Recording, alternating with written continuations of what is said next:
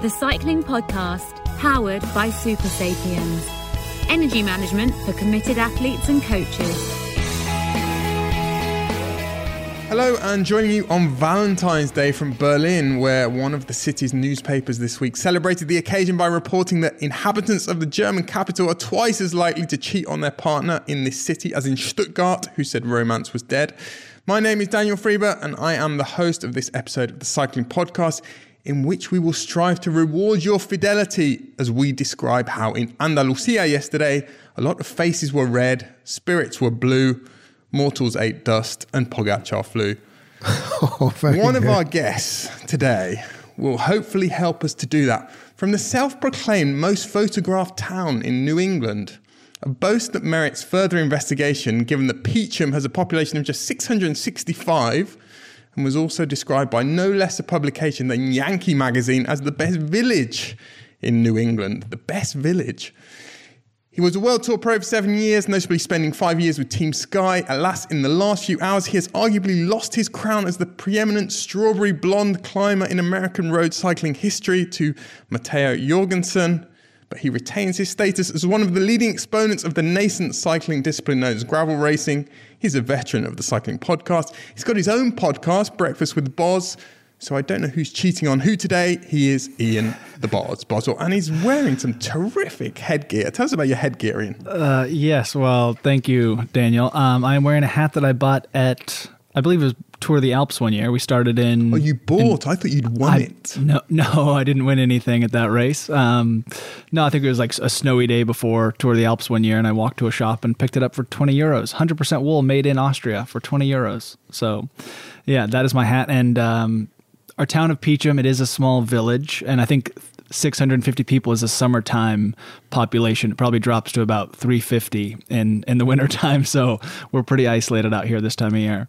And is it, do you believe that boast that it's the most photographed town in New England? Let's start. How big is New England? Remind us. What does New England encompass? Ooh, that depends on who you ask. So it'd be Vermont, New Hampshire, Maine, uh, New York, and some people would I- include or exclude Connecticut. Um, so kind of the the upper eastern It's a seaboard. big area.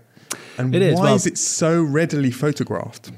Uh, we have a a church that is in town that has a steeple, and kind of behind that is the White Mountains, and you can see Mount Washington, and it is a pretty uh, iconic and and beautiful setting to take a you know people stand up on this field and take a picture of the church with the Mount Washington in the background, which last week recorded the lowest ever temperature in North America at the top of Mount Washington, minus 104 degrees Wow. Fahrenheit with wind chill. Also, also, doesn't it? It's it's very famous for its wind speeds up there, isn't it? Isn't it always the the highest ever wind speed in the states? I think it was recorded up there. Is that right? It is, yeah. I think uh, I think it's highest ever wind speed recorded on on Earth, which is crazy because it's only at four thousand feet. You know, it's less than less than two thousand meters, so it's not even that high. But for whatever reason, it gets this uh, weird weather pattern. Ian, let's introduce our second guest. Also joining us today is a man whose namesake Lionel Richie performed a song "Endless Love" that Billboard recently anointed the most romantic of all time. In the song, a duet, Richie serenades Diana Ross with the words "My first love, your every breath that I take, your every step I make." Whereas our Lionel once refused point blank to sing a few words of happy birthday on the podcast due to potential copyright issues. He may be more pullover than Casanova, but he has an adoring following among the cycling podcast listeners. Nonetheless, he is Lionel Birnie. Wow, thank you. Lionel, happy Valentine's Day. Oh, Day. thank you, Daniel. It's great to have been reunited for a couple of weeks prior to the, the big one, the Valentine's Day episode. Um, did you mention that people in Stuttgart are more or less faithful than people in Berlin?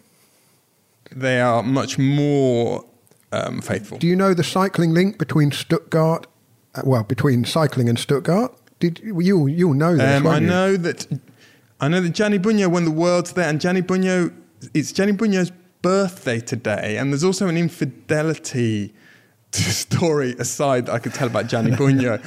um, I'd, I'd actually prepared this for the episode, although I didn't know that you were going to mention the Stuttgart link.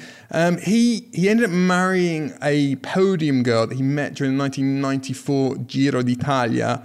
To the delight of the Italian press or Italian journalists, all except one, the Italian journalist who Bugno had been dating and who was recovering in hospital from a horse riding accident um, when Bugno He well, he he offered the, his new squeeze a ride back to his team hotel in a Polti team car.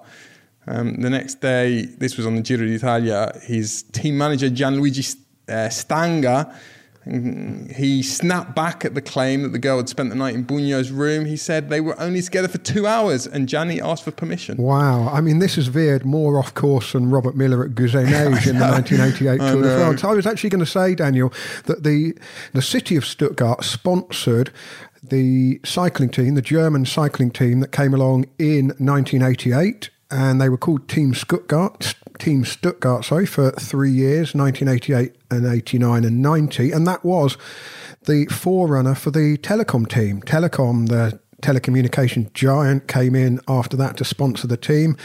Um, at that time, the late 80s, there wasn't even a German pro team, so it was um, a bit of a departure. And uh, I think Udo Bölts rode for Stuttgart right at the very beginning. They rode he on did. Eddy Merckx bicycles. And of course, without that Stuttgart team, Daniel, there'd have been no Team Telekom, no T Mobile, no Jan Ullrich, no Jan Ullrich book. I mean, just imagine, just see how important the city of Stuttgart is to cycling and to your your own career. Lionel, I think we should move swiftly on because I fear that if that wasn't already some piss taking that some might be on the way. Um, Lionel, just before we get to the news roundup, um, we're going to talk a lot of races in the new news roundup. Last week, I wondered aloud whether we had any listeners who claimed to or tried to watch every bike race there is to watch, for example, on GCN. Um, I was contacted by Killian Kelly, who a lot of listeners might be familiar with from Twitter. He works for GCN, and he said that if one were to watch, I think this is based on last year, if one had watched every bit of live racing there was on GCN last year, that would have meant four hours or just over four hours per day every day of the year. So if someone wants to ruin their life, it seems like quite a good way to do it. I don't know if you guys, if you guys seen the film Another Round, the Mads Mikkelsen film, um, in which four teachers, four male teachers get together and they unearth this a study, a scientific study by some rogue researcher who has discovered or is suggesting that mm, human beings function at their best when they have a certain amount of alcohol in their bloodstream. And these guys set off, embark on an experiment, on a sort of hedonistic, self destructive crusade um, to live their lives always basically half cut and we see their lives completely unravel. It strikes me that as an alternative to that, an analogous experiment would be try to watch four hours, 10 minutes of cycling every day and see how. See whether you, see whether your your marriage will endure that test, for example. Lionel. Should we get onto the news roundup? You were about to say something. No, there. I was just going to say. I mean, some couples may very well both share the love and passion for cycling That's and true. would want to sit down on Valentine's Day evening and watch four hours of cycling. But I can imagine for some other couples, perhaps my, my own relationship included, that might not go down so well. Sport on the TV is, uh, is is a pursuit that I have to follow alone most of the time. Chaps, on with the news roundup. It was the European Track Championships of the weekend. In fact, we came almost live from my spiritual hell, I mean home, the Grenchen Velodrome last week when Renat Schotter was there. Quick rundown on some of the more significant performances, focusing on the endurance events. On the men's side, Italy beat Great Britain in the team pursuit. Uh, Benjamin Thomas won the Omnium, Roger Kluge and Theo Reinhardt, the Madison, Jonathan Milan, the individual pursuit, Oliver Wood, scratch race, Simone Consonni, the points race, and Tim Torn, Teutenberg, the elimination race. For the women, GB won the team pursuit. One of their members, Katie Archibald, took the Omnium and the Madison. Franziska Brauße, the individual pursuit, Anita Stenberg, the points race, um, Maria Martins, the scratch race, and Lotte Kopecky, the elimination race. Staying with the women, we had the inaugural UAE Women's Tour at the weekend or the end of it, with Elisa Longo Borghini taking the overall and one stage. The other stages went to Lorena Wiebes and Charlotte Kool, who took two stages, in fact. Kool and the gang, or at least the Women's World Tour, will resume with Omloop Het Nieuwsblad in a couple of weeks. Also, getting down on it in the Middle East, Lionel. You, Lionel, you, you, you're cringing, you smiling. Smiling, just smiling. Um, also getting down on it in the Middle East are some of the top male riders in the world at the moment. Um, I mentioned Matteo Jorgenson winning in Oman. Well, there'll be more talk about this race later in the episode. For now, we'll just tell you that at the time of recording, we've seen four stages and victories for Tim Merlier, Jesus Herrada, Jorgenson, and Diego Ulissi in the GC. Jorgenson leads by five seconds from Ulissi with one stage to go. There are also a few one day races at the weekend. Vuelta Murcia, which maybe more than for its outcome, got plenty of attention on social media for a collision between uh, Warren Barguil and Jose Joaquin Rojas.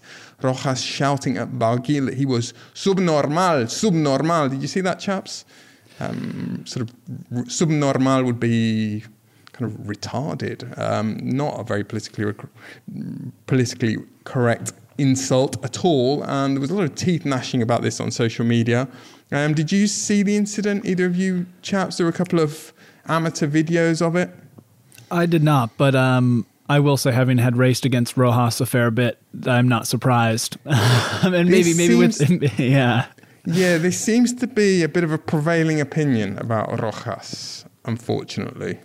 Well, there's no more Valverde in the team as well, so he's maybe trying to uh, you know flex his elbows a little bit, make some space. Because when when he was with Valverde, you know he always had maybe more of a reason to reason to do it. But with Valverde gone, who knows who he's fighting for?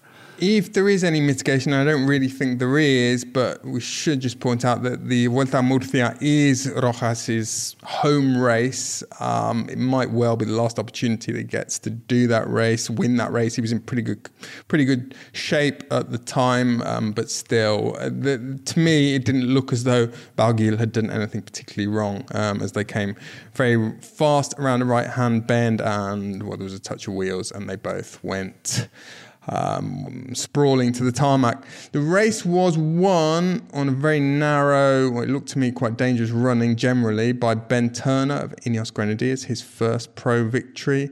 A bit further around the coast the following day, the Clásica de Almería took place, the race of the pre-confectioned supermarket tomatoes, as it's known locally, on account of its backdrop among the greenhouses that make up the infamous Mar de Plástico, the plastic sea in that region.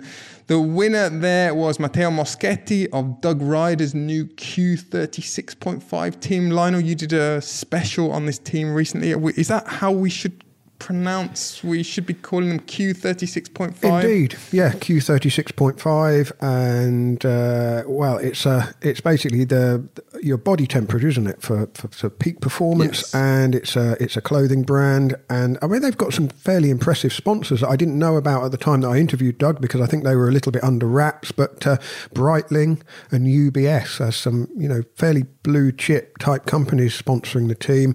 I think he's quite confident that this is a long term journey uh, for Q36.5. We talked in the episode about the difficulty of putting together a roster of riders who would be able to, you know, gather some results in year one because they put the team together in a very short space of time, really only sort of three, four months. Uh, at the end of last year, and Moschetti really fits that mould of a kind of a, a moneyball signing. You know, a, a decent sprinter at Trek Segafredo for a number of years, but in a team like Q36.5, he's got a bit more room to spread his wings and a really important win for them to get off the mark fairly early. Of course, not in the World Tour, so they are relying on uh, getting some results in smaller races and hoping to catch the eye of bigger race organisers. And they, yeah, they're off to a good start. It's just dawned on me. Um, maybe the downfall of the team I raced with last in the World Tour, Katusha Alpecin, and Katusha had started their own clothing line, and on our kit it said 37.5, which I guess maybe a couple of years ago was the optimal temperature. So maybe that's why the team had its demise. Is we were riding at one degree its too warm. Yeah, Yes. Both grey jerseys as well. It's quite. I quite like this um, Q36.5 jersey, but I must admit, from the helicopter shots of Almeria, it did strike me that it's quite a difficult one to spot. I think, yeah, they, they blend in with the road. It's going to help them escape in breakaways. No one's going to see them go. uh, very smart move. Moving even further around the Iberian Peninsula into Portugal as a bit of a leg loosener for the Volta Algarve, we had the first edition of the Figueira Champions Classic. That was won by Casper Pedersen of Soudal Quickstep. I mentioned the Mar de Plástico, the Sea of Plastic at the Classic Almeria. Well, we had another race in the Mar de Olivos, the Sea of Olive Trees, this time the Clásica uh, Jaén Paraíso Interior. That was pog by a certain Slovenian, but we'll hear a lot more about that in due course. There's been a bit of talk already, chaps, about Remco Evenepoel and Tadej Pogacar and how they'll measure up this year. I can tell you that Remco Evenepoel has given a long interview to L'Equipe magazine in which the world champions succumbed to what will henceforth be known as the cycling podcast syndrome, i.e., a rare pathology whereby someone who's supposed to be talking about cycling opens their mouth and enunciates words about another sport, i.e., football. In the interview, among other things, the reigning world champion credited his teenage years as a footballer with the upper body stability that helps to make him such an effective time trialist. He also chose Tadej Pogacar as his centre forward for a pro peloton fantasy football team, despite, in his words, not knowing if Tadej is any good or not. Last bit of news, guys. We've had quite a bit of retirement chat in the last few weeks. And in recent days, another rider has announced that he will quit at the end of the year. We're talking about Rohan Dennis, the two time world time trial champion, winner of stages in all three Grand Tours, and also a wearer of the leader's jersey in all three Grand Tours.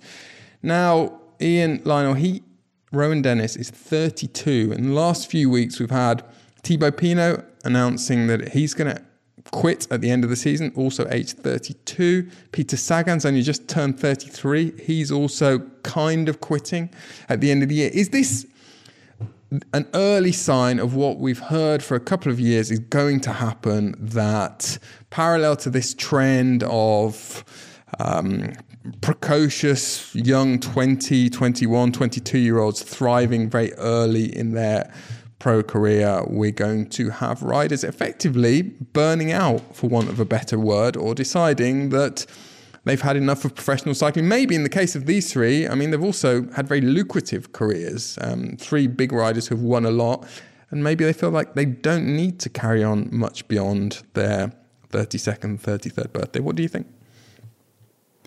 Yeah, I mean, I think it, I think it really is a case of you know the sport, and you know as we we saw with Pinot, you know the sport has evolved and changed a lot from when these riders first joined the peloton. There's a lot more required of them, and you, when you look at these riders in particular, you know Sagan, Pinot, you know Rohan, they're also riders that have you know or have been able to have somewhat of a balance to their life. And as the sport continues to become more professional, as riders spend more time at altitude, more time away from their families I think that's only going to become more common where athletes are not having these careers where they're racing into their late 30s. And for these riders as well, it's like, what are they, you know, what is driving them to continue racing? You know, they, they know the level that the sport is at now. And if they're not going to be competitive, if not going to be winning, then why would they choose to continue to make those sacrifices, you know, to have good results, but maybe not the same results that they have had in the past? You know, is Rohan really going to win another time trial world championships? Possibly, but a lot of work goes into that and a lot of sacrifice for for accomplishing a result that maybe isn't as good as what he's had in the past. I mean, one thing that strikes me, Ian, is that we've talked a lot in the last couple of years about data and how it informs talent identification. It also helps younger riders to be competitive earlier. But I would also suggest that it allows riders to rest in a more sort of informed way and to recharge in a more informed way, and that that information might counteract mm, something like burnout or, or riders getting sort of mentally fatigued. It, it, feels like it should do that, you know, the more judicious sort of rationing of efforts and rationing also of people's time as well. You mentioned the time they, they spend at altitude. It feels as though, you know, there should be the tools in place to help longevity and to promote longevity. I mean, I would agree with that. You know, we do have the ability now to measure, you know, sleep and kind of off bike mm. recovery. However, I think there's a whole psychological aspect that is not measurable. And, you know, maybe for these older riders, you know, not older, but riders in their mid 30s, their break, their off time was, you know, going on a weekend vacation, you know, drinking some wine, having nice meals, mm-hmm. which was psychologically recovering, maybe not as physically recovering as a younger rider who they see recovery as I'm going to sit in my apartment for four days and, you know, binge on Netflix and, you know, eat super clean and recover and drink green juices. Um, you know the the older generation they th- viewed, and I guess I was the same. Is you know my recovery blocks were oftentimes kind of vacation blocks where I could switch off all the all the dials and really relax and unwind, which probably isn't the best pure recovery. I think psychologically it is, but now if teams are measuring that. Um, maybe they're saying, "Hey, you're you're not actually fully recovered as, as well as you could have had you you know done X, Y, and Z." And the other dimension is that if riders have families as well, and suddenly children are around, it's much less appealing to have to go and live on Mount Teide for a month, you know, to get ready for a grand tour or, or whatever, and, and make those sacrifices. I mean, already there's just the racing and training program um, requires a lot of uh, riders, you know, a lot of sacrifice when it comes to family time. And yeah, like you say, and if, if that also extends to eats into all of the, the rest of the, the family time, shortens the off season, changes um, what riders can do. It's a it's a long time, 12, 13 years as a professional, I think. Um, Rohan Dennis will have done. That's a, that's about average, isn't it? And I, it does make me wonder. Some of the 18, 19 year olds who are coming in, you know, 12 years is going to take them to 30. Are we going to see riders retiring, you know, around about the 30 year mark? Um, you know, the, the next generation. We'll have to wait and see. Well, we'll hear someone else making the same prediction later on in the episode. But, chaps, that concludes the news roundup.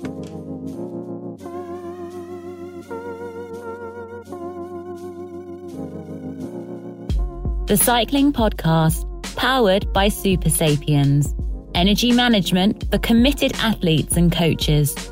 And now you can wear the Super Sapiens Energy Band, the first and only wearable that can display real time glucose data directly from Abbott's LibreSense Glucose Sport biosensor.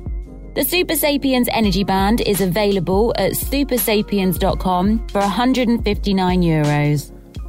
Thank you very much to Super Sapiens, our title sponsors. You can find out all about Super Sapiens' continuous glucose monitoring system at supersapiens.com. It's used by the Jumbo Visma team and Canyon SRAM. Their athletes use Super Sapiens to help them monitor their blood glucose levels in real time and see the impact that their training, their nutrition choices, and their rest regime has on their blood glucose levels, and so tweak their behavior, their training, their diet in order to optimize their performance. Super Sapiens was founded by Phil Southerland, who was a very good rider in his own right, but also a type 1 diabetic. Been living with diabetes since he was a child, and he recognized that there was a real crossover and that non diabetics could benefit from being able to monitor their blood glucose levels in real time as well. Now, the technology is very similar. It's not identical to the glucose monitoring systems that diabetics use, but the Abbott LibreSense Glucose Sport biosensor is the world's first continuous glucose monitoring system designed specifically for sport. Lots of athletes have been using Super Sapiens over the past few years, and in a recent survey, Super Sapiens found that more than 50% of users had changed their in workout fueling regime as a result of the data that they could see on the app. 70% of users have found that they've changed their overall diet, and 60% of users have found a reduction in the number of times they've bonked or hit the wall or noticed a sudden loss of energy during exercise. If you think that Super Sapiens can help you reach your goals in 2023, go to supersapiens.com. Couldn't be more happy to start the season like this, and uh, yeah, uh, the, it makes me really happy. The team worked so so well today. It was uh, like a fairy tale, and uh, to finish it off with uh, first and third place, it's uh, it's amazing. This race is the second uh, today. Is the second year we have to uh, this classic, but it's very similar or not with the Strade Bianche. You win Strade Bianche last year. You won. Uh, tell me about is very different, different or not because you win at the same way.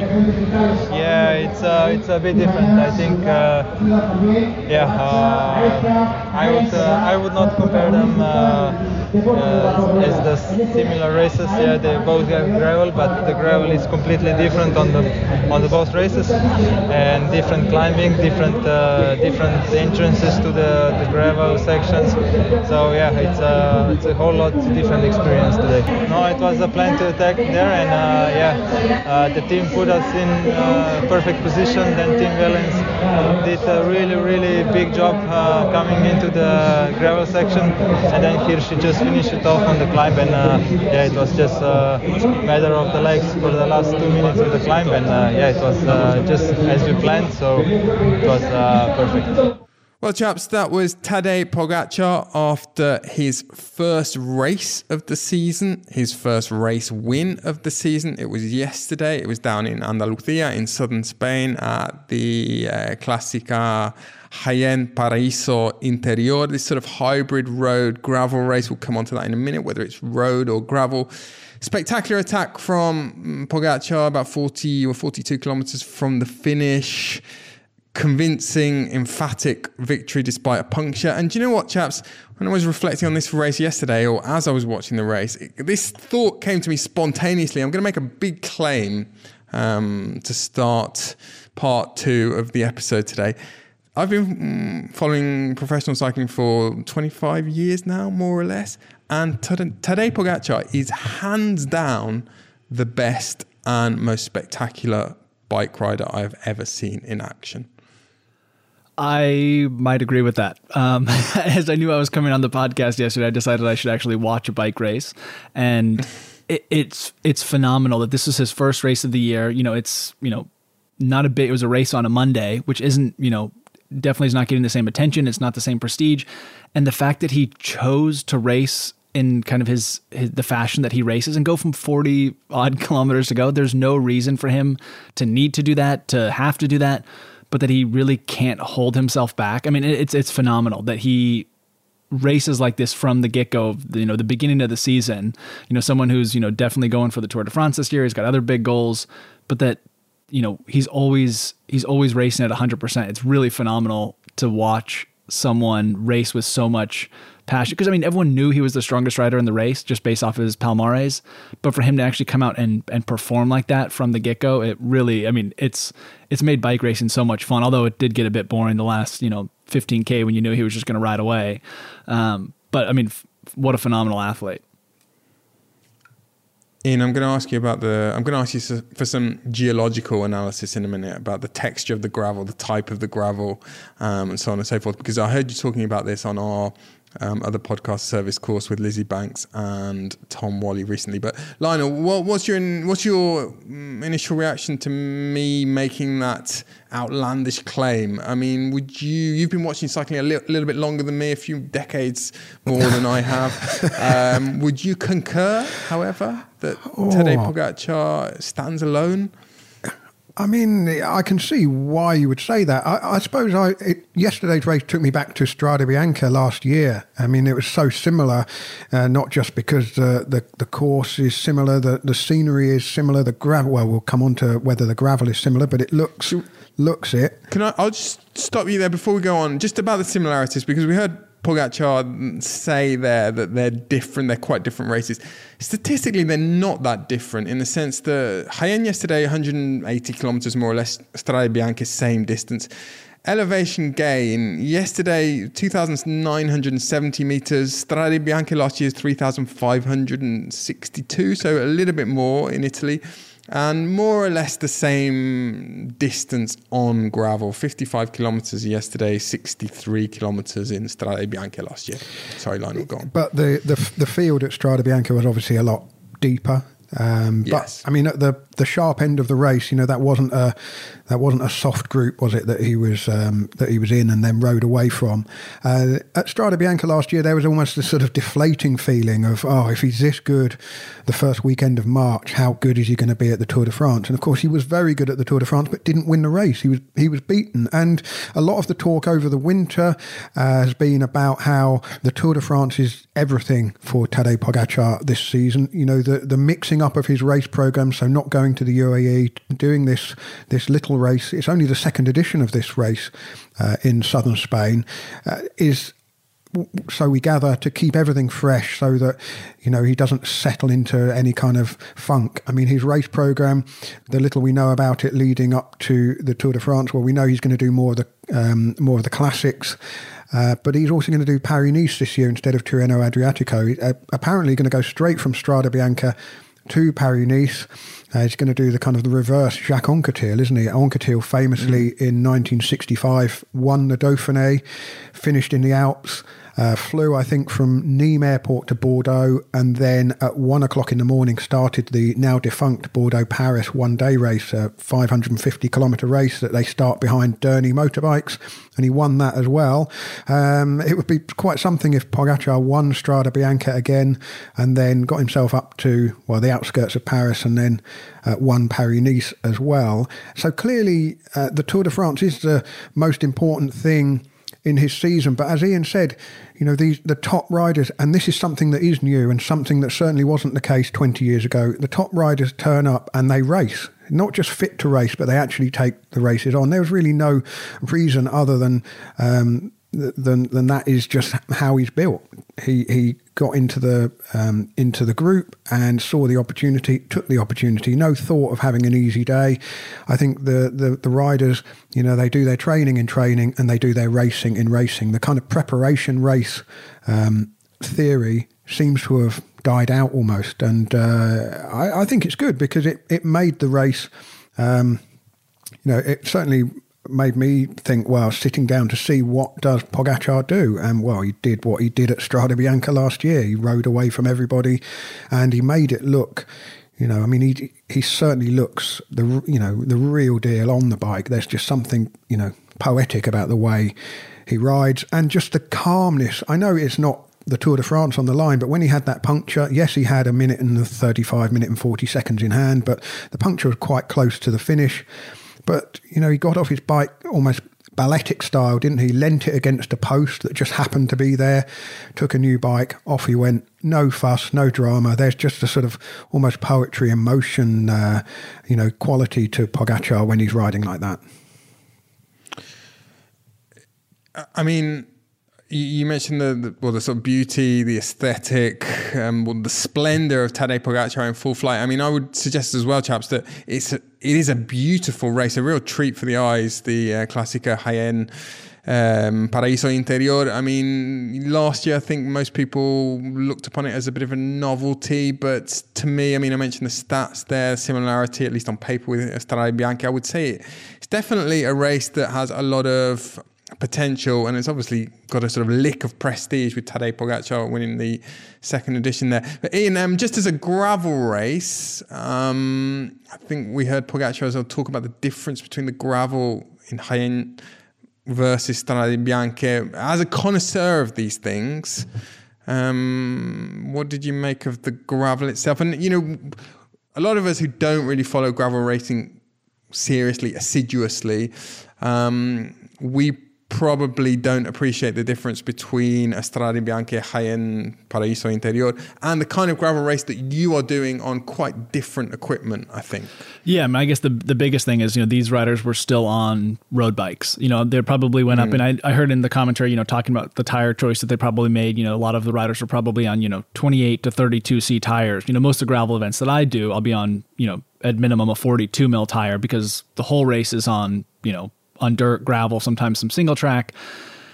But um, you know, the, the, the gravel, you know, in Strade Bianche and that we saw yesterday, it's actually quite dangerous gravel in the sense that you know oftentimes it's really hard pack and it's kind of you know especially when you have like hard pack kind of marbles on top of you know a hard surface like you actually start to slide more than you do especially on a road tire you're running higher psi than you would be in a in a pure gravel tire um, but that's another thing I just noticed in Pogacar is how confident he is riding his bike. You know, there's a couple times he didn't really slide out or wash out, but he's taking these, you know, kind of dangerous turns at, at pretty high speed um, with confidence and, you know, not really thinking twice about, you know, is he going to wash out? And I think, you know, one of the big differences between the race we saw yesterday and Strade Bianche is that the, the course, while it has a similar amount of climbing, the climbing comes in a much different way. You know, Strade Bianche has these like really steep and kind of technical downhills and then straight up these super steep climbs. And yesterday, although they accrued a lot of climbing, it tended to be a little bit more open and rolly versus kind of the steep, punchy climbs you get around Siena and and Strade Bianche.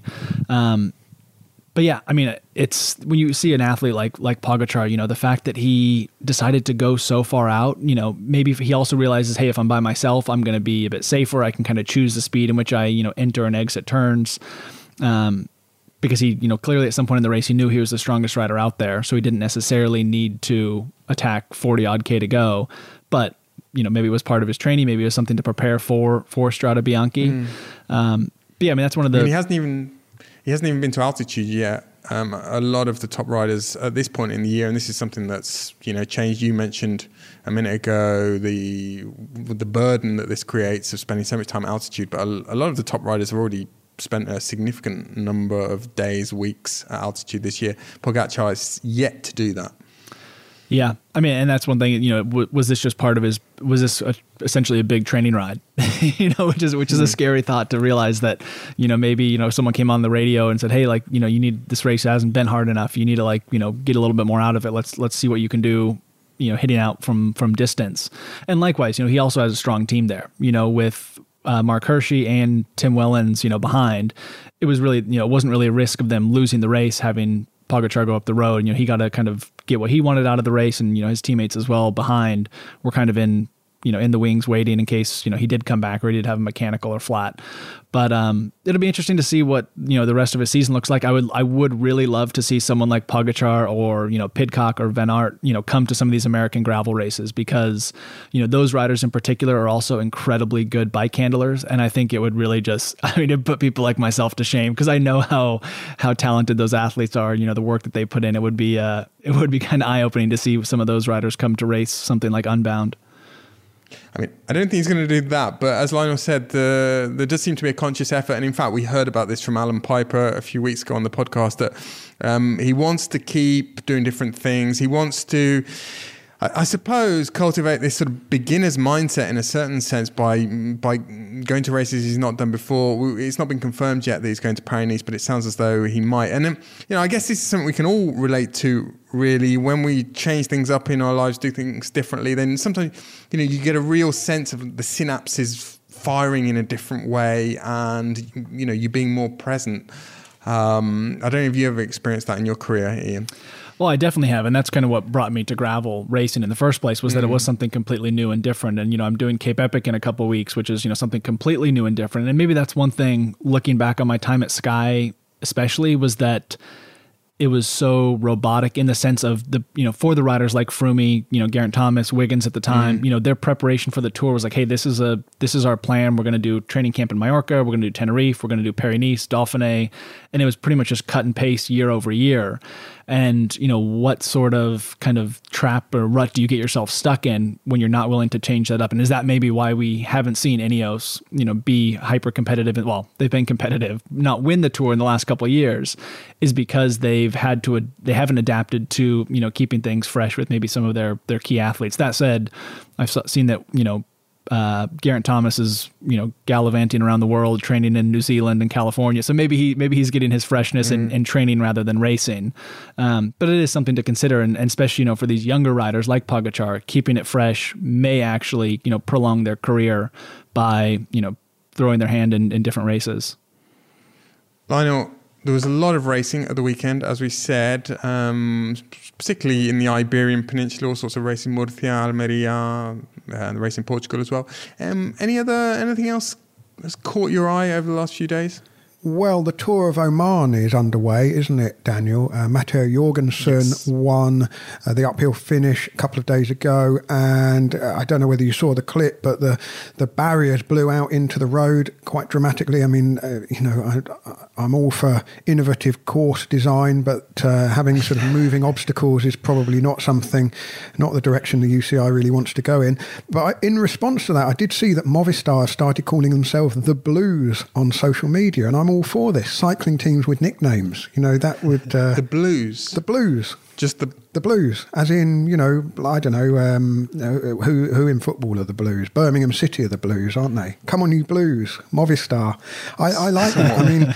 Um, you know, Somewhat what, bland, is it not? It is a bit bland, admittedly, but cycling team nicknames. Maybe throw this open to the listeners. Has anyone got any suggestions for nicknames for the teams? I mean, Wow, Cofidis could go out there on a limb and call themselves the Reds. or, or the the loan sharks. I don't know. Um, the, the money the money Yes. lenders. I'm not sure. Yes. Um, well, let's let's talk for a second about uh, a Movistar rider, Matteo Jorgenson. Um, Ian, I said that you have been surpassed now. You've have you've had your crown stolen as the foremost strawberry blonde climber um, in American road cycling. Um, Matteo Jorgenson, he's a, he's a rider very much on the up, isn't he? I don't know what he's going to become yet, but he is certainly getting stronger every year, and that trend seems to be continuing. Yeah, absolutely. I mean, he, you know, he's still young. Um, I think he actually has made like a pretty wise career decision by being at Movistar. You know, I think you know a lot of young American riders. You know, when you look at Well, my that's that's a sentence you don't hear very often. no, but it, it, it's true though because they haven't they haven't put him in a box of you know this is the type of rider you you are. You know when you look at you know I guess my generation, myself, Dombrowski, um, you know even Warbasse to a to a sense. You know we went to these big teams, you know prestigious teams, and we kind of slotted into a domestique role. You know myself at Sky, I guess Joe as well. You know Larry at BMC, and by Matteo going to Movistar, you know, he's kind of been able to experiment and explore the world tour a bit more. You know, he's done some of the spring classics. He's done, you know, he's had opportunities at some big races. So he's actually kind of been able to find what type of rider he is. You know, a lot of there's kind of been this, mm-hmm. you know, effect of my generation where all the previous, you know, top American riders were GC time trial riders. So we all wanted to be a GC time trial rider. And Matteo's kind of come in, you know, a little bit later and went to a team where they've allowed him the opportunity to kind of find where he is, where he, you know, where his performance and where his physiology is best suited in the world tour. And so to see him, you know, last year he was what twice he was fourth on stages at the at the tour from a breakaway. You know, so he's been knocking at the door and he's right there. And you know, to see him win this race, and I saw something on Twitter about his power numbers for the last, you know. 29 seconds of his attack Eight gazillion. yeah, yeah, it's really impressive. Um, you know, and, and that team's obviously changed a lot over the the last couple years. You know, Will Barta, another you know American, and both Matteo and uh, Will were roommates of mine in Nice, so I know them fairly well.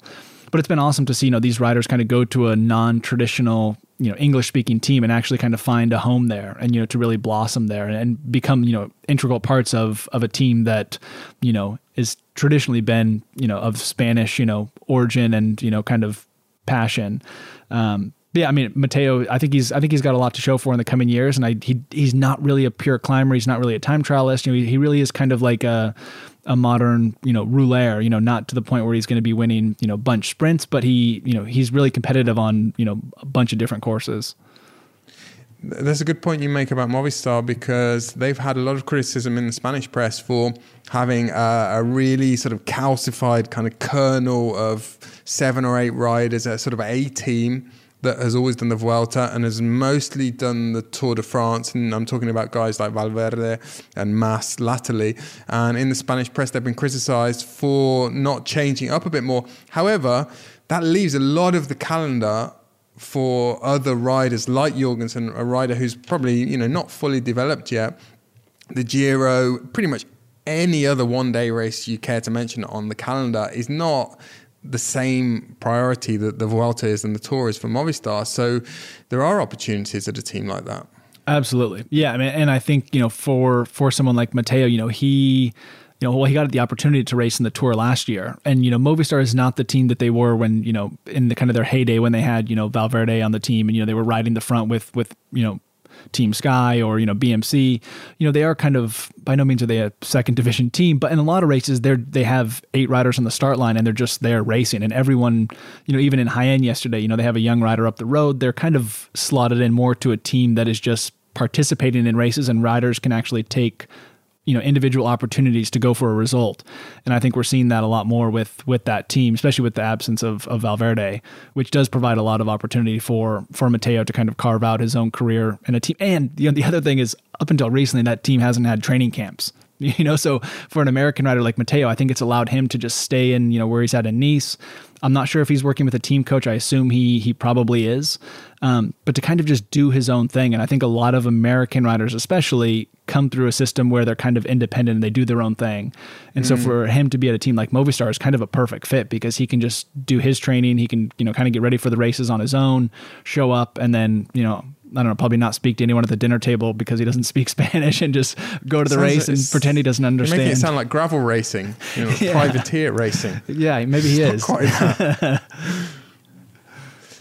Chaps, so just last thing um, on the weekend's racing. I don't know if you saw Lionel any of the Racing Portugal, the Figueira da Foz Classic. I enjoyed the, I enjoyed the this this blends of landscapes there. It's a new race, first edition this year. There were sections, beautiful sections in eucalyptus trees, then some select sections on the Atlantic coastline, um, some very steep climbs in residential areas. It's always nice at this time of year just to well get a sort of helicopter tour around the around the south of Europe, effectively, isn't it? And to, um, particularly when when it's a new race and it's a landscape we're not particularly familiar with. Well, yeah, I mean, we've got through talking about the Jaén Paraíso race without mentioning the olive groves and the, the giant golden olive that Pogacar was presented with on the podium. I mean, there is yin and 600 yang to this, though. There is yin and yang. I mean, the So, scenery. sorry, 60 million olive trees Yeah, it- in the province of Jaén. Uh, the, the scenery was beautiful. The roads looked fantastic. I mean, the course itself was interesting. Um, in complete contrast to the Clásica de Almería, which I mean, th- that is not an attractive course, is it? The roads are wide. I mean, they're on dual carriageways. It's uh, it's kind of um, reminiscent of the the Vuelta in its uh, pre ASO funk before it went, uh, you know, before it had that kind of makeover and, and started seeking out the steep climbs. You know, there would be, well, you know, a week, ten days of the Vuelta just riding up. Um, you know, six lane highways coned off sometimes with with the traffic open on the other side, and uh, Almeria doesn't look particularly um, appealing. But one thing that did catch the eye just from those two races, uh, Ben Turner. I mean, he had a very impressive classics campaign on his debut season last spring. I remember seeing him in the velodrome at the end of Paris Roubaix, and, and he'd had a really, really hard day that day. He finished 11th, and uh, he admitted that he was absolutely knackered. You know, the, the the the spring campaign for a neo pro had been uh, pretty heavy. I think, given the way he's just started, I know it's very early, but uh, he's going to be a big part of the Ineos Grenadiers classics campaign, and wouldn't be surprised if he's he's standing on a you know really prestigious podium this spring, given the way that he's set out already. Well, chaps, we talked about a, a gravel race of sorts in part two. Now we're going to switch our focus and talk more about gravel racing, but gravel racing as I think most of us have come to recognize it as a, as a world apart to a certain extent. It's a world that you almost retired to in from pro road racing a couple of years ago. Um, you've already certainly made a name for yourself in that gravel racing scene, won some prestigious races.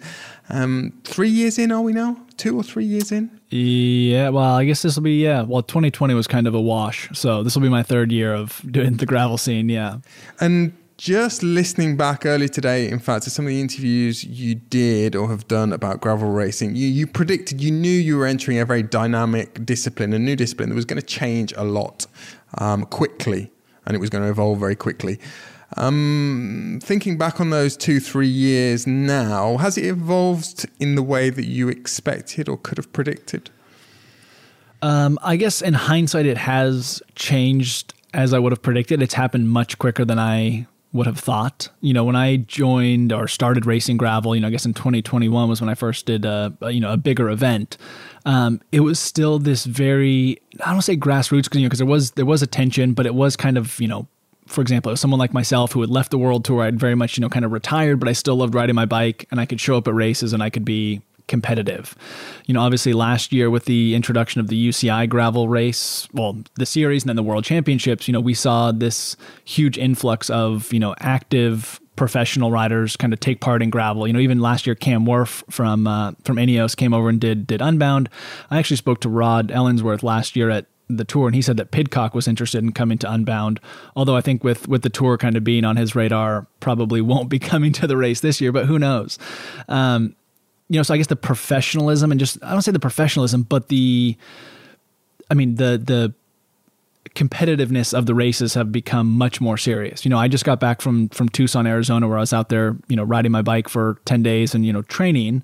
Um, and I was out there with Keegan Swenson and Russell Finsterwald, who are both you know kind of the top tier, you know, American gravel racers, and they're they're living prof- you know, they're doing 35 hour training weeks now, which, Right. you know, when I first started gravel, you could kind of, you know, you could train, be fit, have a very balanced lifestyle, and still be competitive. And the direction I think it's going is that it's a, you know, people are making careers out of it now. You know, when I think when I joined, it was much more of, you know, it was something someone did on the side. Like for myself, you know, was, I have a full time job. This was something I could continue to race and do on the side and still be competitive.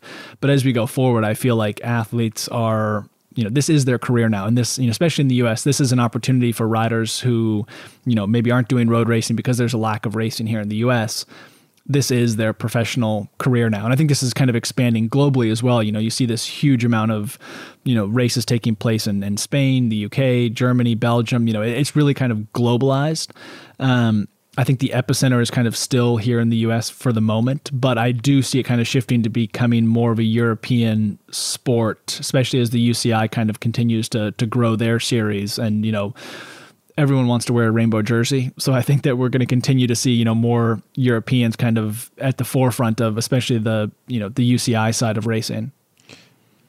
Ian, I know, again, based on interviews you've been giving recently, that this is not what you intend to do. You don't tend to necessarily double down and take that path that you just talked about there of people really leading a life that's mm, akin to what a road professional is doing, you know, training 35 hours a week and really trying your very hardest to win the most prestigious races on the calendar and, and make as much money as possible effectively. And why don't you do that? You're only 32, I believe. Um, is it solely a lifestyle decision based on the fact that you've got family now or, or other other things that prevent you from doing that or, or make you not want to do that? Uh, that's a good question. I mean, I guess that's it's kind of this. It's almost this curse of like knowing you're capable of doing it, but do hmm. you want to do it? And I guess you know, I went through a long process, you know, kind of mentally, and you know, just through the the period in, in 2019 when I had this crash. You know, I decided to retire. You know, that was a really hard time for me to like just realize that I may never race my bike again, and you know, something I had been chasing since I was you know 14 years old. You know, I took a full time job at Wahoo, and then I decided, you know, once I'd already taken the job, hey, I might as well go to these events and participate. I didn't realize or expect to do as well as I did because the the level wasn't World Tour racing. Um, so to double down and go back would in my mind almost kind of feel like going backwards. You know okay I, i've done that life. I've lived that. I know what it takes. I know what i'm capable of if i put the time in but then where do i find myself when i'm 35 do i find myself you know where i was when i was 28 it's like okay well now i got to reinvent myself. I need to find a job. I kind of got to go through this whole process again of you know who am i as a as a person without being a professional racer? Um, you know, over the last year, really, since I won Unbound in 2021, I've kind of found myself in this position where like cycling has become a bigger part of my life than it was, you know, prior to that. Um, but I guess for me, it's more a case of, and, and maybe similar to, to to Dennis and you know Pinot and and Sagan. It's like you know what more do I need to prove to myself by winning the biggest events? You know, I you know I Unbound in my mind is still the biggest gravel event. You know, of course, it's not the World Championships of gravel, which I will not participate in, not out of spite, but just you know, I, I had a professional racing career, um, and at this point, I guess in my life, I'm not looking for the sport as on the racing side to change my life. You know, I'm not trying to you know make more money or you know oh I need to buy a bigger house if I you know win a big race. It's you know it, it's very much fun for me, and it's kind of this balance of how do I keep it fun, and at the moment that's still trying to be competitive given the you know the limitations I have of, of time and you know living in New England um, as photographed as it is it's oftentimes very cold like it is right now. It's it's snowing. Um, so for me it's you know how do I kind of stay involved with this in the sport um, but still kind of remember that I'm doing this with the emphasis of you know still loving riding my bike and that's kind of the the driving factor at the moment is you know still enjoying what I'm doing but still you know trying to be competitive but within kind of certain boundaries Lionel Birnie, same question to you. Why aren't you aiming to win the biggest events on the gravel calendar? I mean, the the list of reasons is so long, Daniel. I don't think we've got time. Um, I do think, though, that um, you know there's a there's a kind of an intersection, uh, a crossover on the on the sort of the the diagram between Um, road races that feature gravel, such as Strade Bianche, Jaén Paraiso, there are you know there are plenty of others that have been long established. I mean, um, Tro-Bro Léon, uh, an event um, close to my heart because I went and rode the Cyclo Sportive there a few years ago. Uh, didn't win it. Um, was was quite quite far towards the back, but a beautiful course. You know, combining the the coastal countryside and the farm tracks. Um, the Grand Prix Herning in Denmark is another uh, gravel race, really, before we knew the term gravel race. Paris Tour had a, a, sort of foray onto the gravel, didn't it? Um, that was unpopular with certain team managers, uh, certain riders, and I think there'll always be this kind of grumble that, you know, gravel should stay in gravel events. But um, the UCI World Championship gravel race is this sort of crossover between um, races that are for the gravel specialists and World Tour pros. I mean, it was interesting that the inaugural championship last year in Veneto in Italy, the, the podium was all World Tour riders, wasn't it? Gianni Vermeersch won it. Um, Alpecin Deceuninck rider, of course. Daniel Oss was second, and Mathieu van der Poel was third. And I think that that race and the series, Ian may well be able to um, correct me here, but I think that there's more of a, a, sort of mountain bike DNA to the type um, to that type of race. It's not uh, it's not a road race with gravel. It is a, a, specific gravel race, and and the actual way the racing shakes down, um, equipment aside, is more similar to a mountain bike race, a cross country mountain bike race, than um, than than a road race. And I think that you know there's no need to pigeonhole all of these things, is there? I mean, cycling is cycling, and I think you know, I always find it quite frustrating in the Grand Tours when there is a gravel section and the, the sort of talking point for two, three days leading up to it uh, is, oh, should gravel have a place in the Grand Tours? I mean, they have the same argument when the cobbles feature.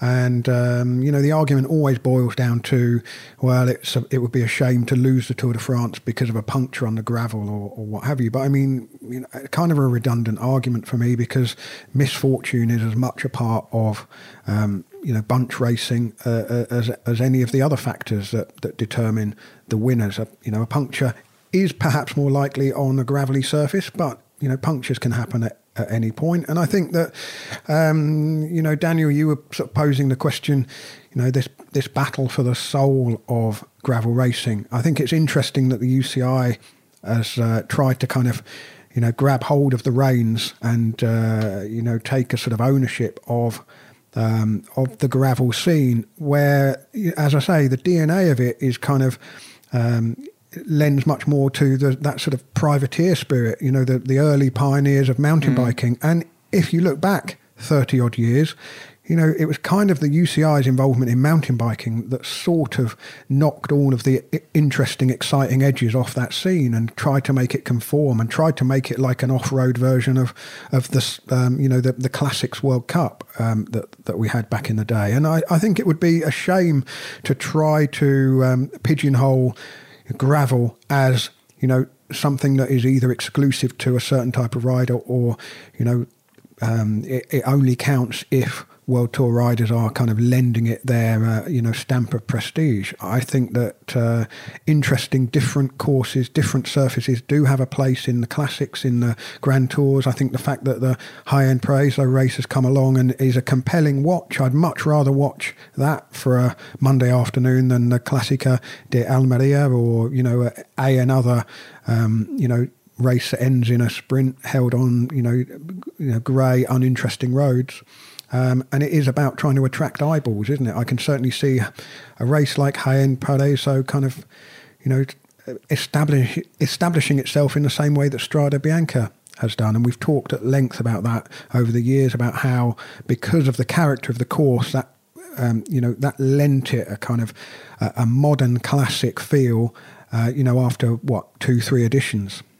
Yeah, I mean, I guess you know there was a moment not all that long ago that I was, you know, in a way frustrated that the UCI had come in and you know they were changing the sport, but that's just and I guess my fear was that it was going to change kind of the the smaller events here in the US that like those events were going to disappear and everything was going to be funneled into the UCI, you know, racing and people were going to forget about these, you know, small events that really bring out new people to the sport and are really, you know, built for not so much the racers but for the, you know, the general public to come and participate.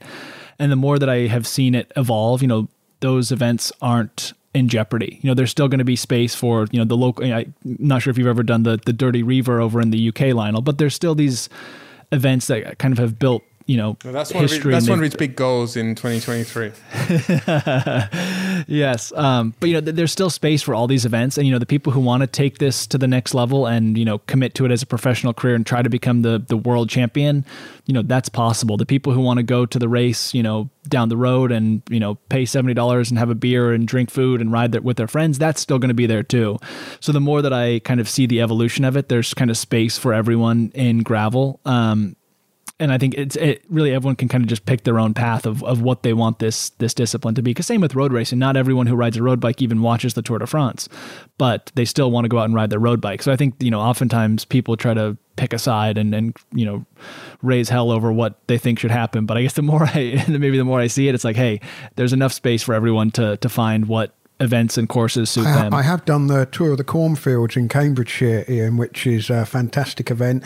Uh, just, it's an off-road sportive, really. Um, a lot of it on sort of farm tracks and bridleways, and and uh, takes you in and out of fields, and you know pop out onto a quiet road and then back into a field. Really well designed course. It was held in early September last year, and, and I went and rode that with uh, our friend Simon Gill, the photographer. And uh, I suppose when when I'm thinking about sort of how um, the the UCI Gravel Series and the UCI World Championships has you know established itself uh, quite quickly. Um, although there isn't actually a venue yet for this year's UCI Gravel World Championships, is there? It hasn't been confirmed. Same as last as year. Yet. It's the same as last year, is it? Same as Uh, last year, Back in I believe. Veneto, okay.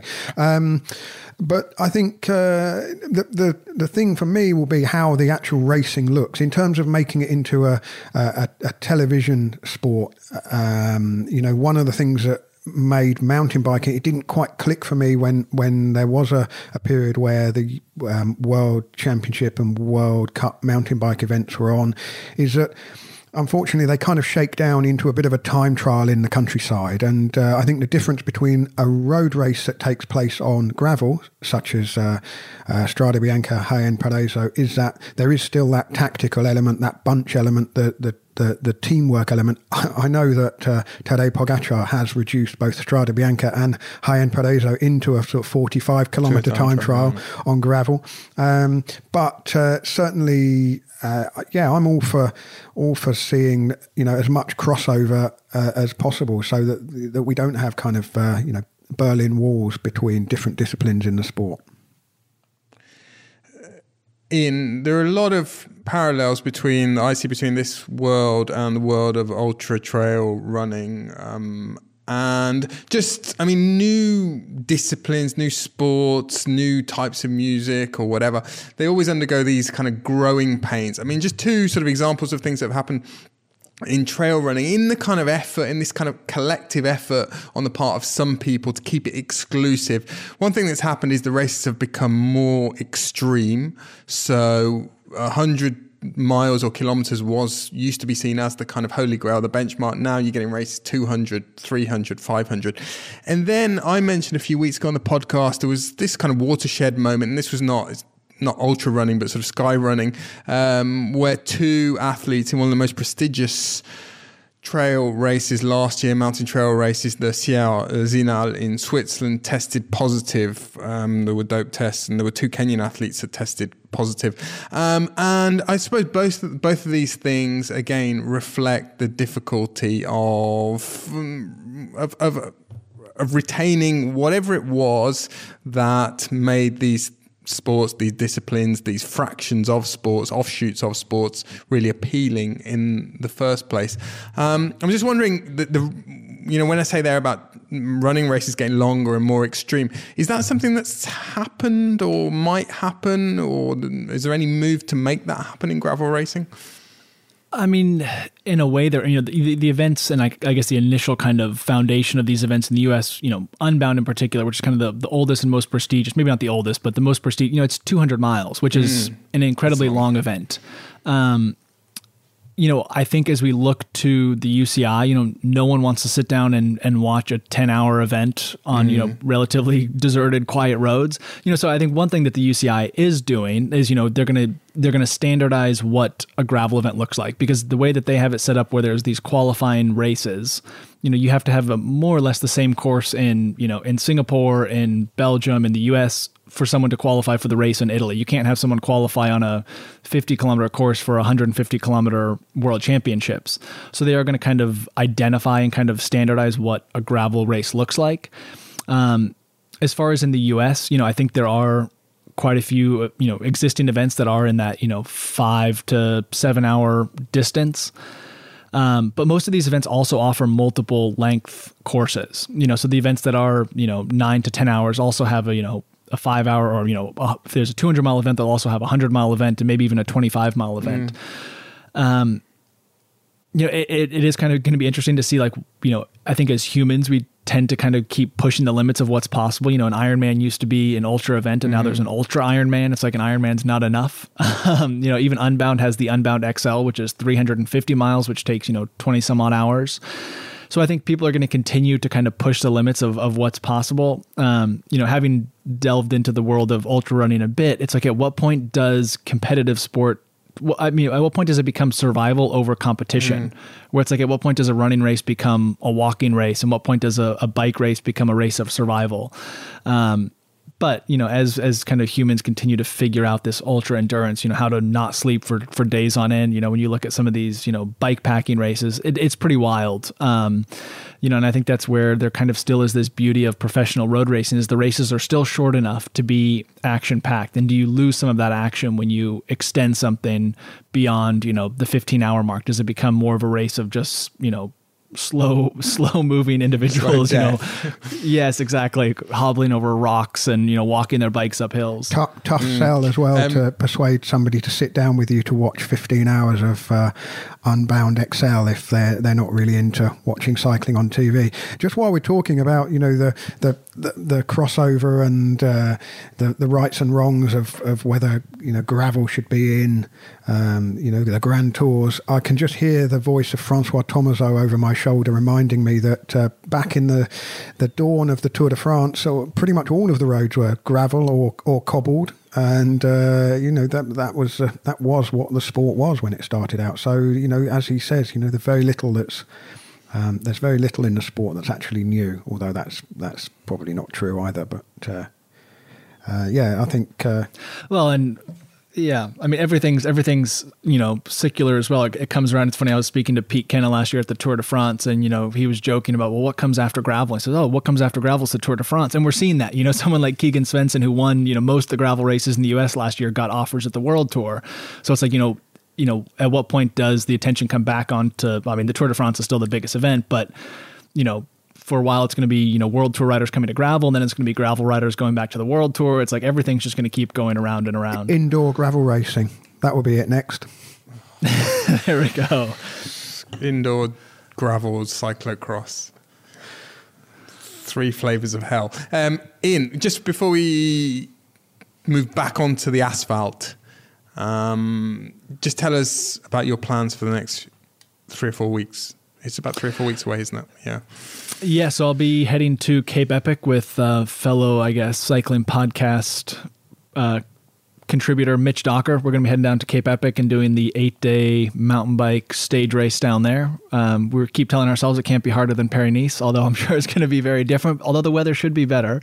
Um, that's kind of the big uh, event that I'm doing this spring. And then once I get back from that, I'll kind of be a, a slow burn to kind of get ready for, for Unbound Gravel, do a number of gravel events here in the U.S., um, leading up to Unbound out in Oregon, and then Gravel Locos down in Texas, and then Unbound. I guess is kind of from a performance standpoint the one race that I would like to be in good shape for for this season. And then uh, how knows, far did you say Unbound was? How many miles? Two hundred miles. What is that? Three hundred and fifty k. Right. Something like that. Yeah. Where, what would be when you get to the pointy end of your preparation there? What would be the sort of the real, the kind of last big training session? I mean, how close do you get to doing that kind of distance? Uh, two weeks out, there's a race that's in Texas that's like 150 miles. Okay. So that's probably about a seven hour event. And that's usually, I mean, I, I guess the way I see it, it's similar to marathon training. If you're training for a marathon, you don't go run a marathon. Yeah. You know, you might train, you know, 18 miles or 17 miles. So that race kind of two weeks out, that's, you know, seven hour mark will be, should be enough to kind of, you know, prepare me for, you know, a nine, 10 hour event. The Cycling Podcast is supported by Science in Sport. Science in Sport fueled by science. Thank you very much to Science in Sport for supporting the cycling podcast.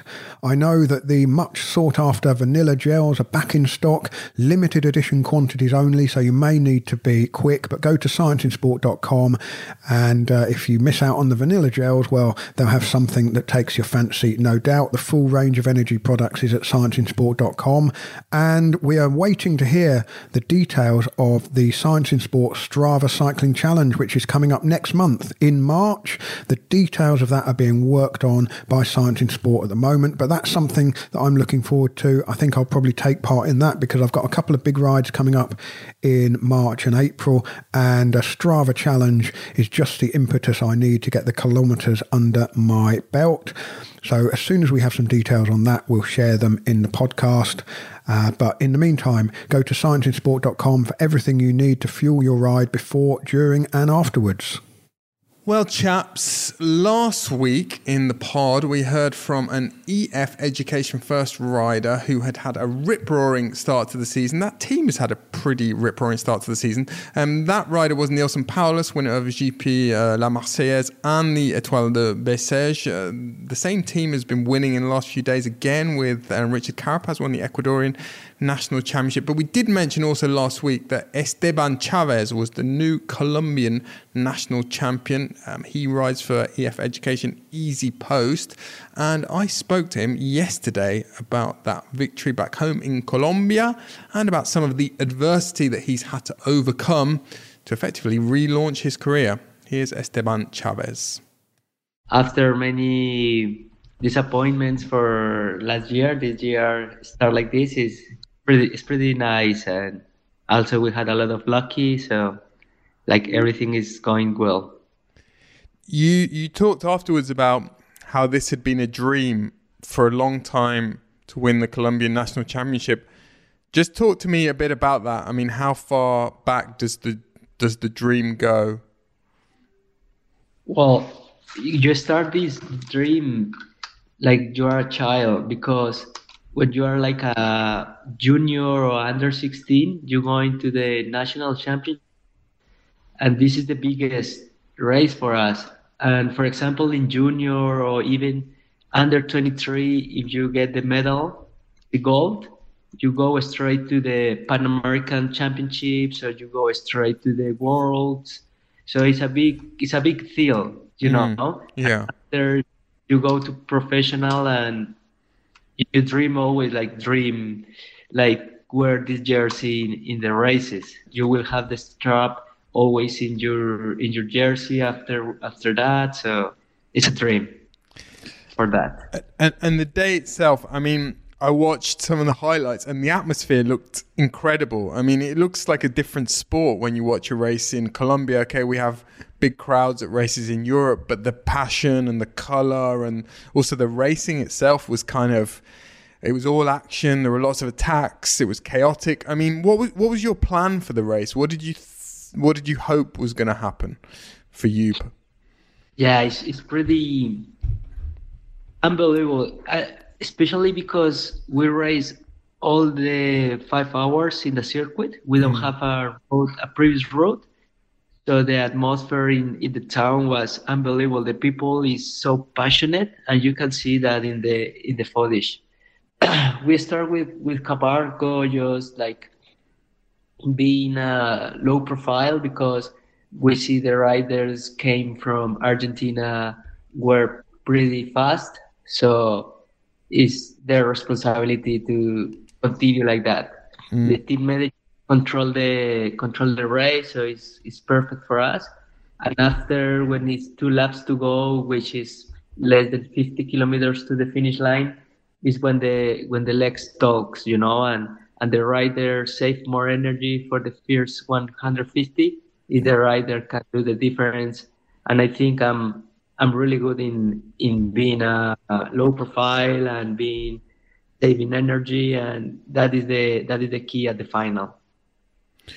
Yeah, it was a. I mean, it's a long race, isn't it? Two hundred and thirty-five kilometers. So it's like a. It's like a monument. It's like when you won Lombardy almost. Exactly. So you need to save lots amount of energy at the beginning. So try to do less change of rhythms. Try to go with the flow. Try to, you know, and the people are really excited because of the crowd, all the passion. Is the nationals all the families are there the television is a big deal for colombia so you can get overexcited and waste a lot of bullets at the beginning. Mm. and esteban we also saw your tears. Um, a, a, word that everyone uses and, and have used about you in the last few days since you won the national championships is resilience. And we, we know that you've had difficult moments. I mean, I don't, I don't know if you realized it's on Thursday, it will be 10 years exactly since your crash in Laigueglia, which sort of defined your career um, in some ways. But then there was also the Epstein Barr, um, the virus, and there have been lots of other things. But what was, when all of, all of that emotion comes out, what, what is in that emotion? What, what is, is there a big setback, a big obstacle that you've overcome that's in that emotion, that's in those tears? yeah, man, it's like everything together in a moment.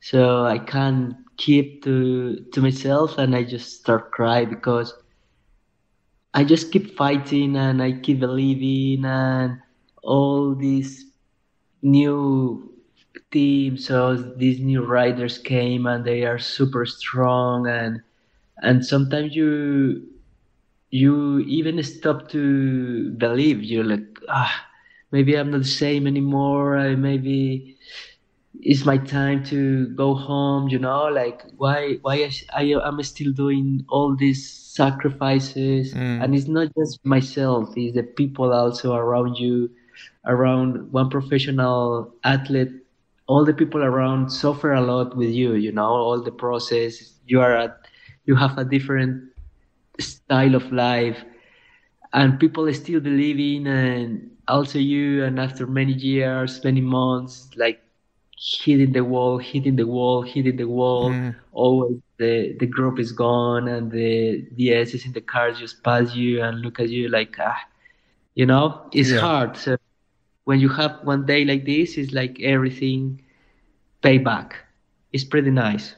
It's pretty nice that that feeling, and yeah, it, it's worth it. I mean, I mentioned some of the two of the big problems, big obstacles you've had. You've had other ones as well, but last year, I mean, you know, you, you, had a good year, I think, your first year with the EF, but you didn't go to the Tour de France. I mean, was was last year difficult as well? Yeah, pretty hard because the team actually is awesome. But I've been eight or nine years with another organization, and the first year change is pretty rough. Uh, I'm one person can adapt easily to any organization, I think, but I need time as well, like every single one in the world. And mm. last year is one year to adapt to the team, to adapt to the different culture, to adapt to the different bicycle, different environment. And also we had a really tough year because of of the regulation with the points. Yes. But you know, I try to do my best. I try to ride really well for myself and also for the team and yeah it's pretty tough. It's hard. It's not easy. But at the end when we look back it's, it's a first good year really really well.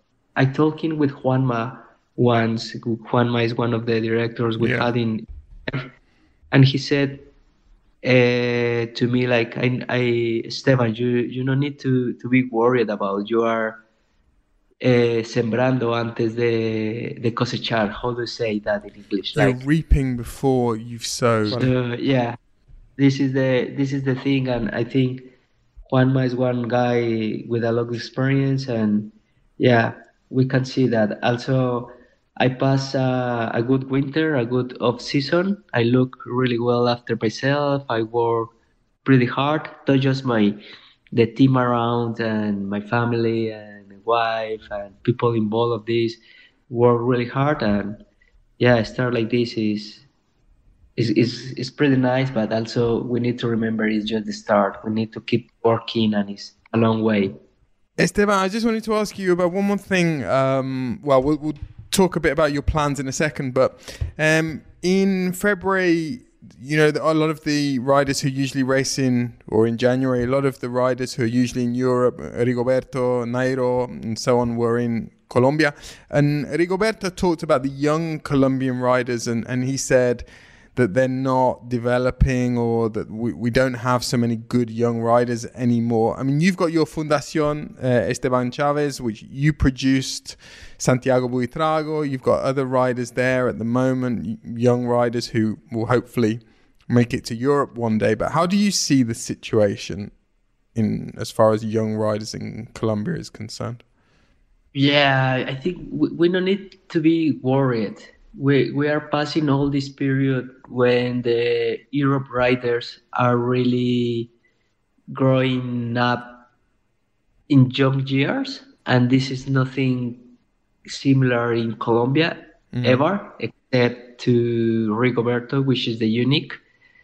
But apart of that, all of us need a bit of more years, need a bit of more process, a bit of patience from the teams and when all this fashion about young riders going really fast will pass because that will pass in you think? time. You think it will pass?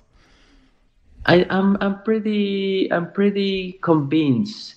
I I can't I can't say hundred percent sure, but when the riders are at age of 27 of 26 start start to retire, mm. I think the teams will will go back and you know fashion always come back.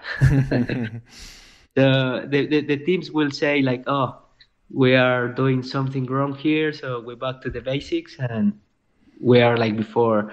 You can see that with the, some of the spanish guys like in Kern Pharma and this is the case of colombia.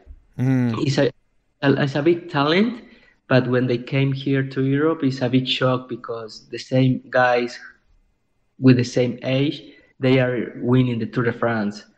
I, I remember when I passed to pro, every single one asked to Contador, asked to Valverde, asked to Purito the same question you just were asked me few few seconds ago.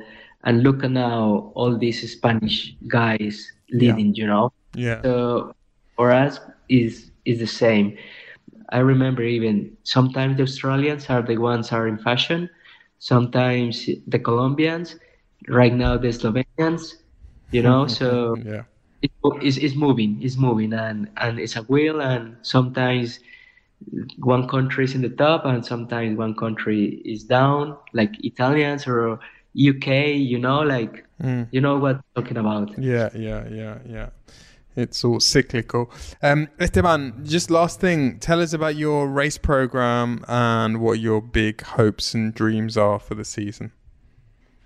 Well, I I will start in Europe in uh, at Dubar Tour Udbar. How to say in yes, English? Udvar uh, in French. Ud- Udbar Udbar Tour and I will do after that in France as well Drôme and Ardèche Classic. Yes. And I will have a little bit of train there some weeks and I come back for Catalonia and, and Basque Country. And after that we will decide the rest of the of the season. Probably we will be near to to Carapaz and we will support him because it's, it's not a secret he's in a really good shape in the last few seasons. Yeah uh, and probably the, the team will be involved to him and his program. We will see.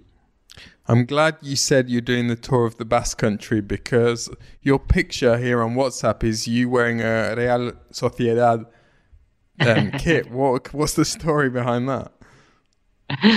well, when when I had the the Epstein Barr virus, I spent a lot of time in San Sebastian yeah. in one uh, house of one really good friend of mine, Imanol Isa. Okay. And he is a good fan of La Real Sociedad. And after that, I spent that time with his family and himself. I became a Real Sociedad fan as well. Well, Ian, Esteban Chaves, he's a guy who you raced against. I mean, you were sort of in your pomp at a similar time. 2016 was his real, that was his Annus Mirabilis. He was second in the Giro. He won Tour of Lombardy, won the Giro dell'Emilia. He was third overall in the Vuelta. Extraordinary, that 2016 uh, Vuelta a España. After that, he had the Epstein Barr virus. That was in 2018. We mentioned it in the interview there. But Chaves, um, he's a guy who, Ian, as we discussed in the interview there, has shown a lot of resilience, hasn't he? Not necessarily had the career that people would have expected back then in 2016, but he will definitely go down as one of the best Colombian riders of all time. Yeah, which which is you know interesting thinking back to 2016 i raced with him a lot that year. I was in the giro and the vuelta with him that year. And you know he was kind of this at the time still relatively young you know this up and comer who was going to be you know the next great colombian star you know maybe taking over from you know from rigo and, and nairo. And it's interesting you know 2016 was a long time ago now to think that you know he's still you know he's still been kicking around the world tour. You know he's obviously changed teams you know but he's still he's still been at a high level. But I think like myself and many, you've almost kind of forgotten about him that he's still he's still there racing. And you know, hearing that interview, you know, he is such a nice and friendly guy. I don't think he has an enemy in the peloton. You know, everyone loves Esteban. Um, but it, it, you know, and someone like him, you know, who's had so much success early in his career, you know, the you know the resilience to continue to just put in the miles and work and you know think that you're going to come back. And you know as he'd mentioned there you know the the strain that's not just on yourself as an athlete but everyone around you you know your family because you're putting in all the same amount of work but it's just not it's just not coming together. Um, you know hats off to him for, for, for winning the national championships. And hopefully he continues to have a you know a successful season and can kind of refine himself at EF this year. With him, Ian, I mentioned this to you on WhatsApp yesterday when we were talking about the episode that we were going to record. Um, with him, I've had a real sense because he was so visible and he was so beloved by the media in those years when he was one of the best riders in the world, and you know he gave great interviews, always smiling, and everyone loved interviewing him. And the contrast then when he wasn't as successful, and you know often team press officers were kind of offering him up, saying, "Oh, do you want to speak to Esteban today?" And my default position, particularly when I'm working for television, is that I don't tend to interview riders if I know that it's probably not going to get used the interview because you know I feel it's a waste of their time. They'd rather be back in the bus getting ready for the stage and so on and so forth. And Chaves, more than anyone else, I've sort of been aware as he's been sort of riding through the mix zones every day at races. I've sort of well, almost felt guilty um, for three or four years now, um, just sensing as well that he m- can't fail to notice the contrast between when he was um, one of the best riders in the world, and the, the amount of interest and the amount of attention. It's not just me who's not interviewing him; it's it's most of the you know TV TV crews in the mix zone, and um, it almost creates a kind of an awkwardness. And, and as I say, on my part and on our part as journalists, um, a little it's quite heartrending, really, and um, you you do feel slightly guilty at times, or certainly a bit sheepish. Yeah, I mean, especially someone like him who's probably very aware of it. You know, there were times, especially with the Colombian fans, I'm sure that he noticed, you know, at, at these grand tours, you know, he would have, you know, 100 Colombians outside the bus waiting for him. And, and that may still be there at, at certain events, but, you know, it's not the same attention that he's received, you know, in in prior years. And and that's got to be challenging as well you know at what point does you know do you start to think like hey maybe i'm not capable of returning to that level? Um, but he does he you know he's always seemed to have a very positive outlook on on life. You know this isn't the first time he's come back from injury. I know when he first joined green edge way back in i don't know 2013 or something he had a pretty bad injury that he was kind of rehabbing from. So he's definitely a, a resilient rider. Um, but yeah i mean he's he's had a he's had a long career but it's, it's also been a tough one as well it's actually a couple of days away from the 10th anniversary of that crash that he had Ian uh, while riding for the Colombian team at Trofeo Laigueglia in uh, in Italy, and uh, well, the list of injuries was extensive. He uh, fractured his collarbone, cheekbone, his skull, several ribs, punctured a lung, and it was a, a long fight back. And uh, although he hadn't joined Orica Green Edge at that point, or whatever they were called at that point, um, the team really helped him with his recovery. And, and you know, I suppose there were questions about whether he'd even make it to the the um, the you know the world tour level. And uh, well he did. And that does speak to his resilience. And i think probably is sort of just judging him by how he looks you know he's kind of baby faced i mean it's hard to look at chaves even now and think he's 33 i mean he still looks about 23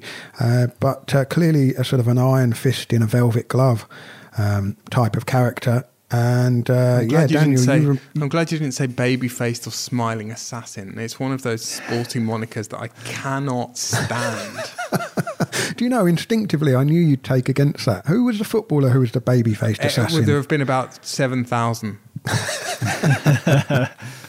um, but yeah, he stayed at the Orica Green Edge team in its, you know, it was the same team but had several different uh, titles. Stayed there for uh, what was it, eight seasons, and uh, well, as we heard from uh, Ch- Chaves. Um, you know, found the first year with EF Education a difficult transition, all new people. He even mentioned, you know, new, new bike to adjust to, and uh, yeah, it wasn't wasn't the greatest year of his career last year. But uh, Daniel, I just think back to that 2016 Giro, and you know there was sort of 24 hours where it felt like Chaves was going to win that Giro. I mean, we all remember back to we all remember back to Steven Kruijswijk and him coming to grief against the yeah. ice wall. Chaves was the initial, yeah, the yeah, beneficiary of that until he, got Nibali. He lost that Giro, or Nibali took it from him in the last hour of the race, effectively on the penultimate stage. Um, yeah, um, Ian, just to turn it back slightly to to us to use this as a as an excuse to talk about ourselves um, yet again. Mm, just that that point I made about riders getting attention from journalists, from the press, from the media. Is that a point of discussion ever that, um, you know, if riders aren't doing as well as they were, I don't know, six months ago or two years ago or five years ago? Do you ever hear sort of carping among riders about that? Like, oh, they're only bloody interested, they only want to talk to me when I'm winning. Have you ever heard that?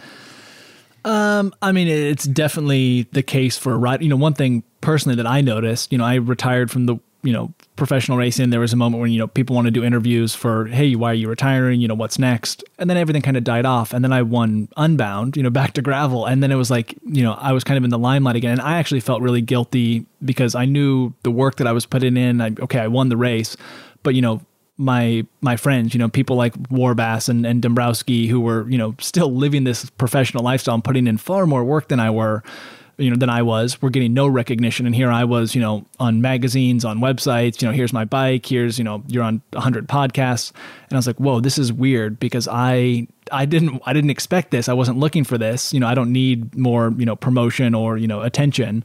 Um, but those athletes, you know, who are kind of in that point of their career, weren't getting that, and that was that was a strange moment for me. Um, at the same time, you know, I still think there's this kind of mindset in the world tour when you know you have a team built around you you know and, and, as long as you're kind of doing your job you're you feel you know comfortable within your team. And so i think there's a lot of athletes who you know actually don't really mind not speaking to the media. You know famously i was you know teammates with Pete Kennaugh who you know didn't want famously. to do interviews at all you know? Hated podcasts and, now got his own podcast. Um, and he's also a colleague of mine on itv um, ian does it ever occur to you guys as riders that the journalists simply don't want to bother you? Because that is true um, for a lot of journalists at a lot of different moments before and after races. Um, I guess it never really dawned on me. I mean, I never had a, you know, I never had a problem speaking to to journalists. Um, you know, obviously there are certain times when you know a certain question is going to be asked of you and that you don't really want to address. Um, you know, especially if it's something that's maybe controversial or something that you don't really fully have an opinion on. Um, so you can kind of skirt skirt around that, or you know, maybe pretend like you're busy. But for the most part, I think you know, riders aren't too and more so now than ever it's really become part of your job is is speaking to the media and having this relationship with you know with journalists and with the media because it is becoming an ever more important part of being a professional writer. And i think a large part of that is due to maybe writers kind of doing this privateer you know you know career where they need that publicity, and then all of a sudden journalists say, "Hey, well, if I can't get an interview with this World Tour rider, I can go speak to this you know gravel rider or mountain biker, and they're willing to give me an hour and a half or two hours, versus you know someone like Sagan who might give you you know two minutes. And uh, yeah, I think it, I think from from brands and from teams, it's becoming more important that athletes have you know a good relationship with media. Ian, I think you've got to go, haven't you? I do. Thank you so much, guys, and I'll uh, look forward to listening a, to what you treat, discuss. If only for your headgear. Um, the whole thing has been a treat. And best of luck in the Cape Epic. Report back. Um, I know you're making some kind of podcast. I know is, is that a cycling podcast affiliated podcast? It's probably not, is it? I think it might be a sort of a parallel okay. podcast of some description. Okay. That, you know, but uh, both Mitch and Ian hopefully will kind of, you know, they'll, they'll ride parallel to us and then you know come into our lane a bit later on in the season and then drift back out into into their own lane at, at some point. But uh, well, for Valentine's Day, Ian's going to love us and leave us. Yes, well, absolutely. Yes, I've got another affair to attend. All right, thank you guys. Well, Lionel, that's just about it for us as well, isn't it? Do we have any other business to discuss? Um, I was going to just raise a point that uh, it, it, struck me as quite surprising until I heard it that uh, Esteban Chaves had never been the Colombian road race champion before. Uh, I, I, I, mean, I perhaps don't have a pull down uh, menu of the recent Colombian road race champions easily to hand in my mind, but uh, it did surprise me a little bit that, and it does feel a bit like you know, uh, well, as I say, surprising that he's 33, and uh, well, it could be a big year for him with EF Education. I mean, they've started like a train, haven't they? Uh, but they will presumably start at some point feeling quite confident about uh, the bigger objectives to come. I mean, you don't quite know what will what they'll do for the Tour de France, but they have Richard Carapaz this year, and uh, you know, they've got a lot of people who could potentially support Carapaz or act as a foil for Carapaz mm. in the Tour de France. Rigoberto Uran is still around, and from what Hugh I gather, Carthy. going very well in training. Hugh Carthy, uh, Neilson Powless, of course, and uh, Chaves. I mean, whether they pick them all for the Tour de France, I don't know, but uh, they could certainly be a factor, that's for sure. Yeah, it's a, a, team with a very good roster this year, and Jonathan Vaughters has been speaking recently about how the team has been able to up the ante slightly in terms of the money that's being spent on sports science and um, all things that they had to sacrifice a little bit during the COVID pandemic because their sponsor EF relies heavily on travel effectively, and their revenue was severely hit by the COVID pandemic. But just um, final point on Chaves as well, Lionel. He is obviously firmly in the camp. We discussed it at the start of the podcast that he believes that a lot of the young stars that are burning bright, very bright at the moment, they might have shorter careers than we have seen in previous generations. I'm a bit of a skeptic about this. Um, you know, I, I, made the point early in the podcast about Rohan Dennis, Peter Sagan, and Thibaut Pinot. They're three guys who have done very well out of cycling. They've been among the most successful riders of their generation. They've made enough money to retire in their early 30s. I think that's one thing that definitely keeps a lot of riders in the sport well into their 30s. And physiologically, as we've seen with the likes of Valverde, Rebellin. There are lots of other examples. Um, there are even more ways and means now with the tools available um, to to sort of solve the age puzzle and and to be competitive with those younger riders. So I don't necessarily think that we're going to see a big wave of retirements of riders, of good riders in their late 20s. No, I think like ever, it will be a case of you know horses for courses. Um, you know, some riders will reach ten years in the pro peloton and think that that's enough, and others will want to just go on and, and one more year, one more year. Um, but I do think it's an interesting trend. Uh, the number of young riders that are coming in. I, I suppose, you know, and it really caught my eye with the with the 18 year olds in the Ineos Grenadiers Etoile de Bessèges team. I suppose the the biggest risk factor for the very young riders uh, with the, the you know the obligation of the the two year contract in a world tour team you know the rider that doesn't make it at 18 and 19 or 19 and 20 uh, suddenly scratching around for a contract at 20 yes it gives them time to you know take a step back and then then come again. Um, but you, you know, it's uh, there could be riders who find that you know they're they're sort of out of the sport, you know, very young. Uh, funnily enough, it makes me think of another rider at EF Education, uh, James Shaw, who turned pro with Lotto Soudal very young. I think he was 21 when he joined them, and he had to step back. He rode three years for. Um, well, a couple of years British domestic teams, and then found his way back in with EF Education uh, last season. So it can be done. Um, but yeah, it's a. Uh, for a very young rider, would have to have a degree of um, faith that the team is looking after their interests beyond just a sort of you know initial couple of year contract. Yeah, and unfortunately, there are a few, there are some alternative paths into the pro scene now that probably didn't exist, or they certainly didn't exist a few years ago. I mean, good example, good test case will be uh, Luca Vergallito, the Italian rider who's the latest winner of the Zwift Academy. He's a good example of someone who was, who was sort of passed or overlooked by big teams or teams of any description, in fact, pro teams, and has found his way into the pro scene by the back door, really, at age 25. Don't think he started his season yet, um, but he's going to be riding. He's officially affiliated with the Alpecin development team, but he's going to be riding some big races, um, if not world. Well, he won't be riding world tour races, but he'll be riding some decent races with them. Lionel, I think that's about it, isn't it? It is. Just one uh, very quick mention. My Friends of the Podcast series, La Marseillaise, which uh, tells the story of my weekend in Marseille with Francois Thomazeau and Simon Gill was there as well. That is on the Friends of the Podcast feed now. It's uh, turned out to be a sort of five part mini series, really. We discuss all manner of things the history of the race, Marseille's, uh, well, complex relationship with the rest of France and with the Tour de France, uh, pastis and bouillabaisse. Uh, Dan Martin pops up as well, talking about his formative years racing for VC La Pomme, which is the big Marseille uh, amateur slash semi pro team. Uh, what else? Well, we went to the velodrome, uh, not the indoor cycling velodrome, but the football stadium, Daniel. And uh, we watched right, some baby faced assassins and some some false nines. And your old mate Alexis Sanchez was playing for Marseille, former Arsenal player. So even even you would have uh, enjoyed that, I think. A few Arsenal players, Matteo uh, Guendouzi, uh, Nuno Tavares. Anyway, enough football, Lionel. We'll be back next week. Until then, happy Valentine's Day to everyone.